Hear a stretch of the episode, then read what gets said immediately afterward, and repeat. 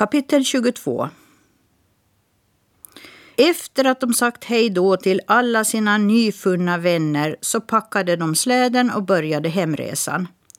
Nu hade Smirke fått en idé att de skulle ta en omväg och hämta med Spraka och sen åka och hämta lite goda prepplor hos tenitorna Fungel och Suse på hemvägen.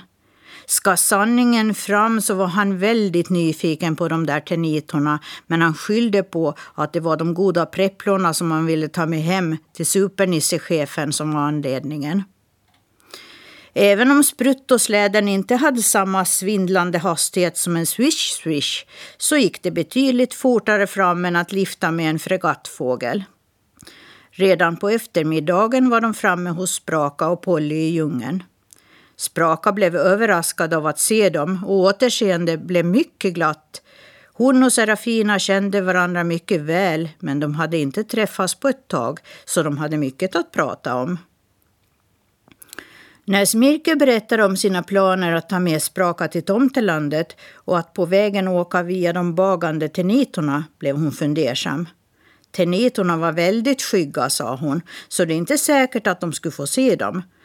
Men de kunde ju alltid försöka, för prepplor hade hon minsann inget emot. Faktum var att hennes eget förråd hade krympt ihop ganska mycket sedan Smirke var där förra gången. Hon hade blivit så sugen på prepplor efter han åkt så hon åt alldeles för mycket och sen hade hon sovit nästan hela tiden fram till nu. Då ger vi oss iväg så fort det blir ljust imorgon bitti, sa Smirke.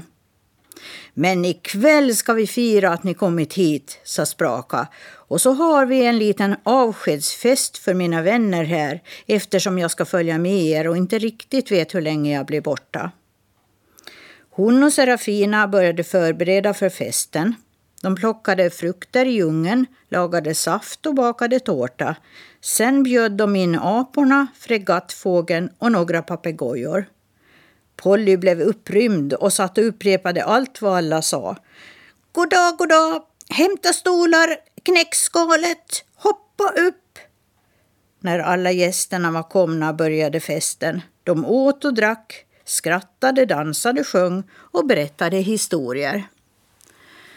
Kommer du ihåg när jag tog fel på paketen där julen för länge sedan, Serafina, sa Spraka.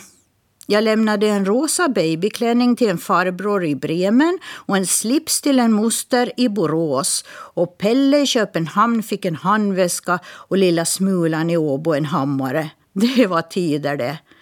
Ja, det minns jag bra. Jag minns också att du dagen efter fick fara och byta ut alla julklapparna och lämna dem till rätt person. Och det var inte så lätt eftersom de redan öppnat sina paket och sen undrar hur de fått helt andra saker dagen efter. I Åbo hade pappan i huset lagt beslag på hammaren och satt den i sin verktygsbox som var inlåst i ett förråd. Så det behövdes både list och skicklighet att få ut den därifrån. Jag fick lov att dra ner en gardinstång för att han skulle gå och hämta verktygsboxen för att laga den, skrattade Spraka. Sen for jag till Bremen för att hämta klänningen och lämna hammaren. Men farbrorn hade redan gett bort klänningen till sitt barnbarn i Kiel. Det enda jag kunde göra åt det var att sätta mig i en handarbetsaffär och sy en likadan klänning som jag sen lämnade i Åbo. Hur gick det med handväskan som Pelle fick då? undrade Smirke. Det var inte lätt det heller, för han tyckte den var lagom att ha fiskeredskap i och hade redan packat den full med drag och krokar och flöten. När jag kom dit satt han och gjorde en fiskefluga och hade väskan öppen bredvid sig. Som tur var så kom hans mamma in i rummet och fick syn på väskan och krävde att han skulle tömma den för det var en snygg väska som hon gärna ville ha själv. Då blev han arg och det slutade med att han gömde den under sängen och då var jag där och tömde den och tog den med mig. Pelle trodde att det var mamman som tagit väskan så han letade igenom hela hennes garderob utan att hitta den såklart. Sen lämnade jag väskan i Borås hos mostern och där var det enkelt att bara ta slipsen som hon lagt på bordet. Jag for hastigt via Köpenhamn och lämnade slipsen till Pelle men han uppskattade den inte alls utan skulle mycket hellre haft handväskan. Det var tider det. Vill minnas att du julen efter fick lämna julklappar till människorna på en ö i Atlanten. Alla där fick varsin tvål, så det var ju ingen risk att blanda ihop klapparna. Det blev rätt oberoende. När allt ätbart var uppätet och allt drickbart var uppdrucket drog sig alla gäster tillbaka in i djungeln. Tomtarna, Polly, Skall och Sprutt gick in i huset i kullen och la sig att sova. Utanför stod släden ensam kvar.